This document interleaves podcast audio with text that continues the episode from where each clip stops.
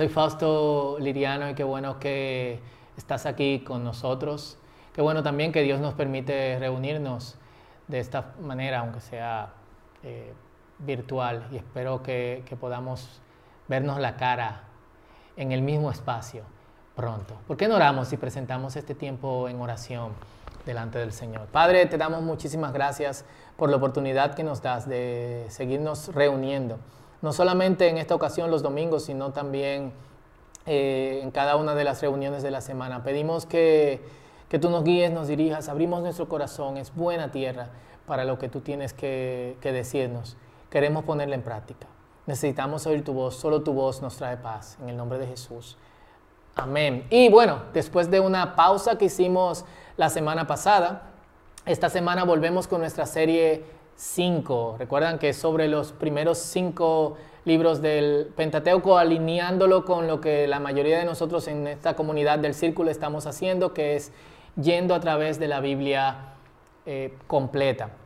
Y si te has perdido los primeros tres entregas, las primeras tres prédicas o sermones, como prefieras llamarlo, puedes Puedes ir a nuestros podcasts o a nuestra página del círculo.com.do. Al final en los anuncios se va a estar hablando, eh, dando detalles sobre cómo tú puedes entrar. Y en la primera entrega estuvimos hablando del libro de, Génesis. Y eh, ahora pensando en, en eso, creo que desde ese momento, hace unas cuatro o cinco semanas, Dios nos estaba preparando como congregación para el momento que estamos viviendo ahora. Lo digo porque una de las cosas que hablábamos en ese momento es que Dios crea espacios preciosos de situaciones que parecen terminales. Y lo que Dios crea siendo bueno, terminará siendo bueno. Solo pensar en eso me lleva a todo lo que nosotros estamos eh, viviendo y cómo eso puede ser una reflexión de todo lo bueno que Dios puede sacar y precioso que Dios puede sacar de esta situación que parece caótica. La segunda semana en esta serie, nuestro hermano JJ estuvo hablando a partir del libro de, Éxodo y lo, lo conectaba con nuestra historia de salvación. Y de hecho una de las cosas que decía es que no obedecemos para que Dios nos libere, sino que Dios nos libera para que obedezcamos. Eh, es por su gracia que somos liberados, no por nada que nosotros hagamos. Y la tercera entrega, que fue nuestra tercera semana en esta, en esta serie, y recuerdo que también fue nuestro primer servicio virtual, hablábamos acerca de Levítico y cómo casualmente, y ya hay demasiadas casualidades para ser simplemente una casualidad con esta serie que llamamos 5, eh, empezábamos el aislamiento espacial, no social, seguimos conectándonos seguimos haciendo comunidad, estamos distanciados, no en el mismo espacio. Eh, empezábamos este proceso que, ha sido difícil para muchos, eh, otros supongo que lo han disfrutado, y veíamos cómo el libro de Levítico trata de, de las leyes de pureza externa, de modo que la gente sea llevada a reconocer la necesidad no solamente de la pureza externa, sino también de una necesidad de ser purificados en el interior. Y hoy vamos con el libro de números, que, asusta, porque realmente uno piensa en números, piensa en censo. Cuando uno piensa en este libro, eh, piensa en la portada de, de este, que asustó a tantos hace algunos años en el bachillerato. Y honestamente es lo que he escuchado. Mucha gente piensa que todo el libro tiene que ver con censos, genealogías, contar gente para saber cuántos eran los que salieron de Egipto, pero este nombre que se le dio cuando se tradujo la Biblia del hebreo al griego, en griego aritmo, de donde sale nuestra palabra aritmética, en latín numeri, eh, está enfocado en algo, el nombre está enfocado en algo a lo que el libro solamente le dedica tres capítulos. En su mayor parte, el libro trata del tiempo que, la gente pasó más o menos unos 3, 4 meses después del segundo año de haber salido de Egipto. Y su nombre en hebreo, Mitbar, que significa en el desierto, va más conectado con la temática general del resto de los capítulos, que son 33, es decir, casi menos de un 1% es dedicado a números. Y en el centro de este libro está la comunidad.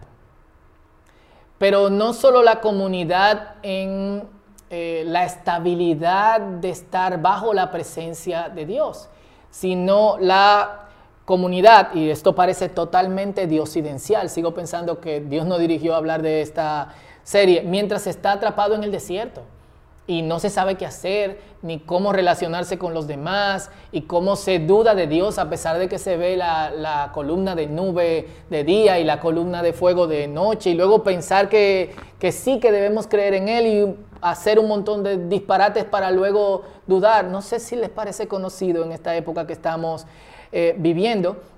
Y a pesar de que no podemos enfocarnos en todo el libro, yo quiero enfocarme en una historia que la mayoría conoce y que se encuentran en los capítulos 13 y 14, la historia de los 12 espías.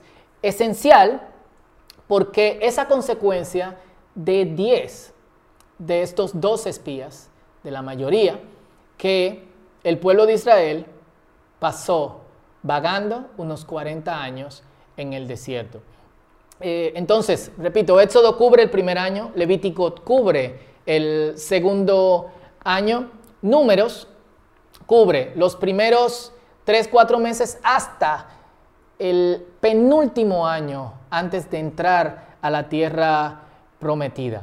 Y vamos a leer parte de los capítulos 13 eh, y 14 para que nos ponga en contexto en esta historia. En específico, para los que me quieran acompañar en sus casas leyendo eh, en sus Biblias, vamos a leer números 13, del 1 al 3, luego del 17 al 33 y el 14 del 1 al 3.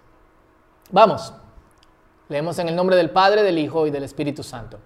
El Señor le dijo a Moisés, envía hombres a explorar la tierra de Canaán, la tierra que les daré a los israelitas. Envía un jefe de cada una de las doce tribus de sus antepasados. Entonces Moisés hizo lo que el Señor le ordenó y envió a doce hombres desde el campamento en el desierto de Parán, todos jefes de las tribus de Israel. Luego del versículo 4 al 16, como pueden ver, los que están leyendo sus Biblias, pasa a decir el nombre de cada uno, de qué tribu vino y cuál era el nombre de su padre. Pasamos al versículo 17. Moisés envió a los hombres, entre los que se encontraba Caleb, de la tribu de Judá, y Oseas, que luego se cambió su nombre a Josué, que es el Josué del libro en la Biblia. Y dice el 17, Moisés envió a los hombres a explorar la tierra y les dio las siguientes instrucciones. Vayan al norte, a través del Negev, hasta la zona montañosa. Fíjense cómo es la tierra y averigüen si sus habitantes son fuertes o débiles, pocos o muchos. Observen cómo es la tierra en que habitan. ¿Es buena o mala? ¿Viven en ciudades amuralladas o sin protección? A campo abierto? ¿El terreno es fértil o estéril? ¿Abundan los árboles? Hagan todo lo posible por traer una muestra de las cosechas que encuentren. Era la temporada de la cosecha de las primeras uvas maduras. Así que subieron y exploraron la tierra desde el desierto de Sin hasta Rehob, cerca de Lebo Amat. Yendo al norte, atravesaron el Negev y llegaron a Hebrón, donde vivían Aimán, Sesai y Talmai. ¿Se acuerdan de ellos? Claro que no, pero bueno. Todos descendientes de Anak. La antigua ciudad de Hebrón fue fundada siete años antes de la ciudad egipcia de Zoán. Cuando llegaron al valle de Escol, cortaron una rama con un solo racimo de uvas, tan grande que tuvieron que transportarla en un palo entre dos. También llevaron muestras de granadas e higos. A ese lugar se le llamó el Valle de Escol, que significa racimo por el racimo de uvas que los israelitas cortaron allí.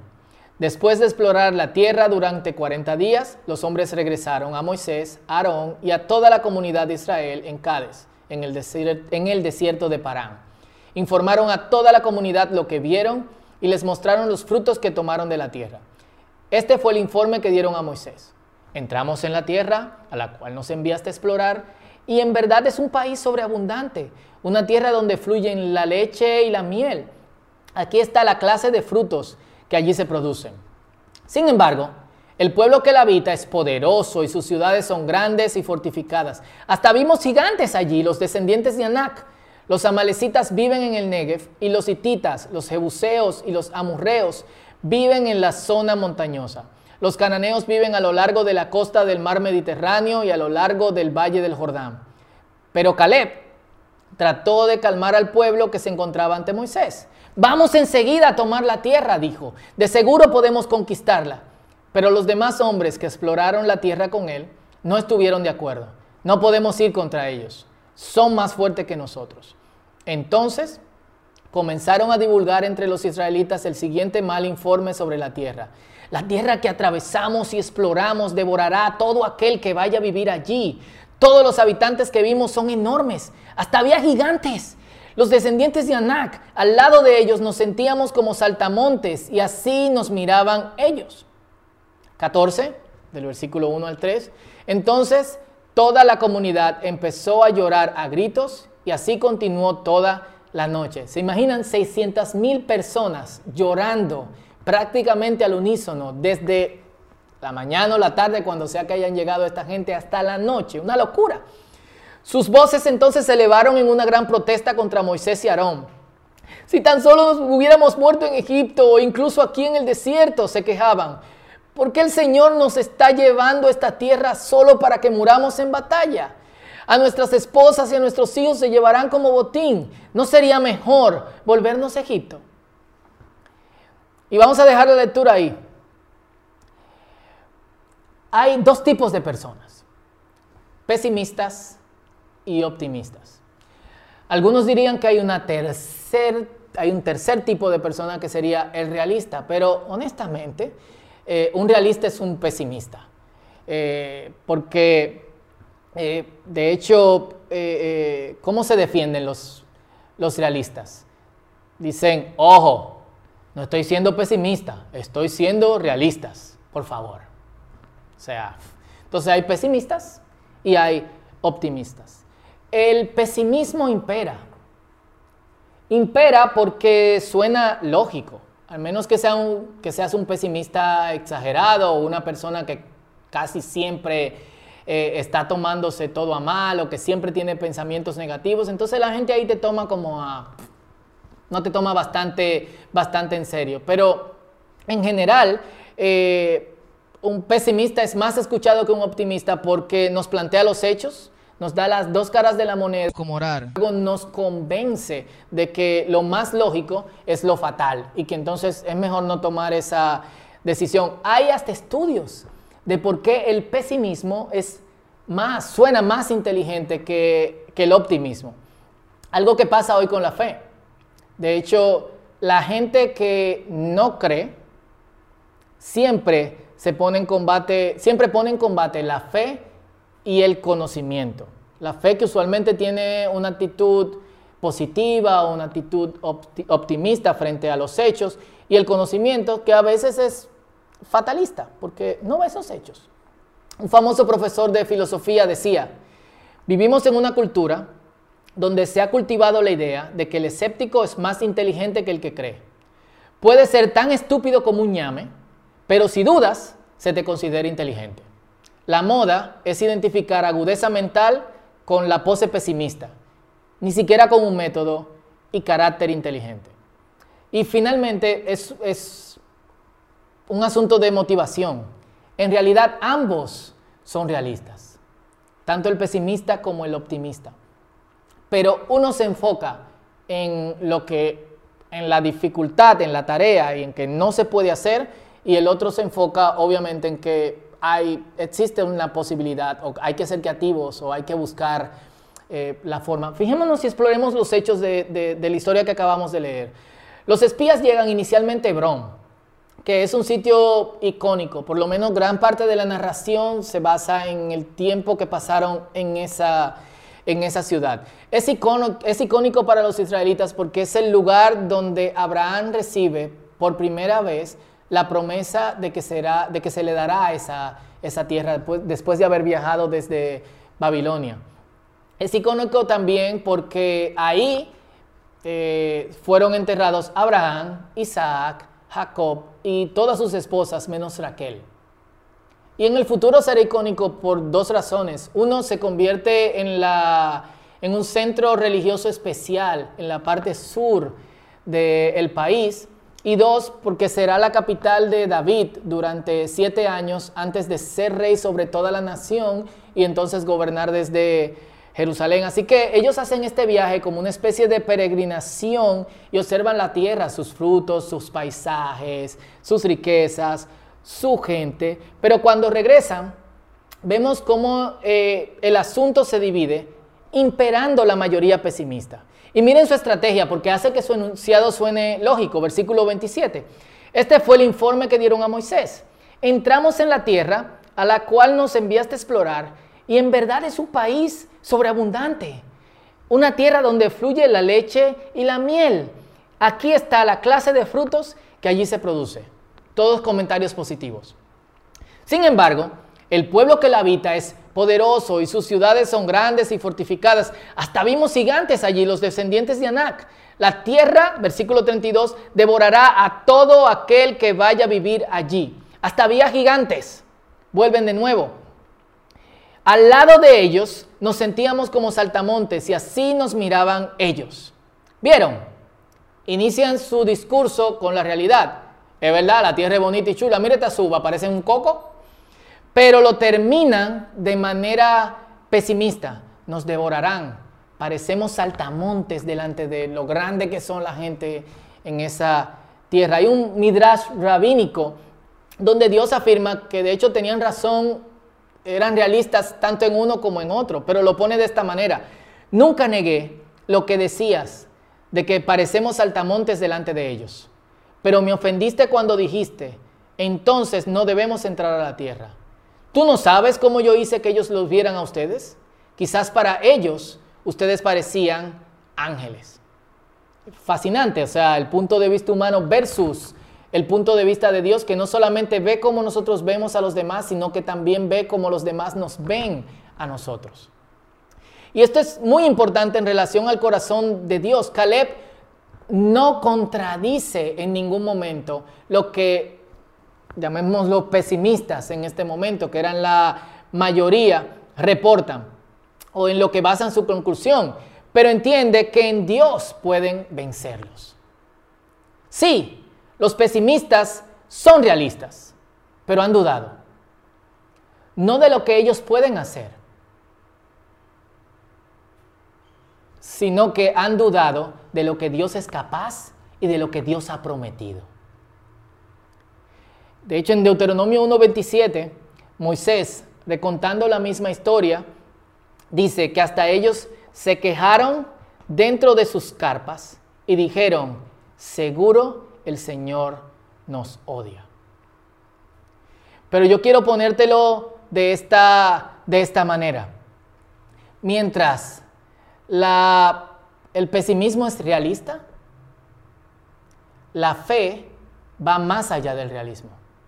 Porque la fe no solo se basa en, la información que tiene y en la realidad que puede ver, la fe también se basa en una realidad que es informada por Dios. Así que no solamente le cree a lo que ve, sino que cree a lo que Dios puede hacer con lo que nosotros estamos viendo. Y se enfoca en no dudar que Dios es capaz de hacer, como dijimos al principio, como hablábamos en Génesis, de una situación terminal, belleza, hermosura, de crear nuevas cosas. Y el pesimista confía en sus fuerzas, la gente de fe confía en la fuerza que nos da el Señor. El pesimista es cómodo, no se puede, bye. El que cree dice, yo no puedo con mis fuerzas pero yo sé que Dios puede. Vamos a buscar la forma en que podamos conectarnos con Dios, llenarnos de fe y esperar, si no podemos accionar junto a Él, a que Él actúe. El que cree dice, tú eres mi Dios, eres todo lo que tengo, tú llenas mi vida y me das seguridad. Salmo 16, 5. En esta época de tanta información, es muy probable que tengamos más datos para el pesimismo que para creer, especialmente en esta época en donde un pequeño y diminuto organismo está causando un daño tan grande.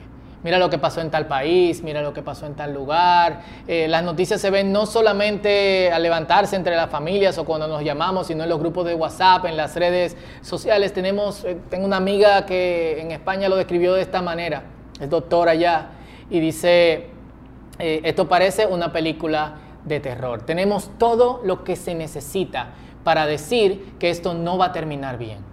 Pero como gente que cree, hay que ser objetivos como Caleb. Es cierto, la cosa no pinta bien. Y no sé cómo nosotros lo vamos a resolver, pero Dios sí puede.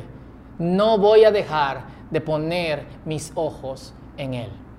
Así que es tiempo, frente a toda la información que nosotros tenemos, a decidir confiar mucho más allá de esa información, ser objetivos. Esto es lo que está pasando. Pero también ser objetivos del lado de la realidad de Dios. Dios puede. Y permanecer en Él. Creo que es atinado terminar con una frase de Dallas Wheeler que dice, ¿qué significa permanecer o continuar en su palabra? Significa centrar tu vida en las buenas, en las buenas nuevas de su reino entre nosotros, en lo que es realmente correcto, en la verdadera bondad del corazón y cómo ésta se expresa en acción. Así que pondremos toda nuestra atención en sus enseñanzas, en estudio privado y con mucha profundidad en grupos de instrucción pública. Y de forma negativa nos negaremos a dedicarle espacio y energía mental a cosas infructíferas y desagradables que constantemente tratan de llamar nuestra atención, aunque sean sorprendentes. Le pondremos atención solo el tiempo suficiente para evitarlas. Hermano, que el Señor te bendiga continuamente desde Sión. Que vivas para disfrutar de tus nietos y que tengas paz. Eso nos dice el Salmo 128, versículos 5 y 6. Oramos. Señor, te damos gracias. Tú eres nuestro Dios. Y es cierto, las cosas no pintan bien. Pero sabemos lo que tú eres capaz de hacer. Haz entre nosotros lo que has hecho antes. En el nombre poderoso de Jesús. Amén.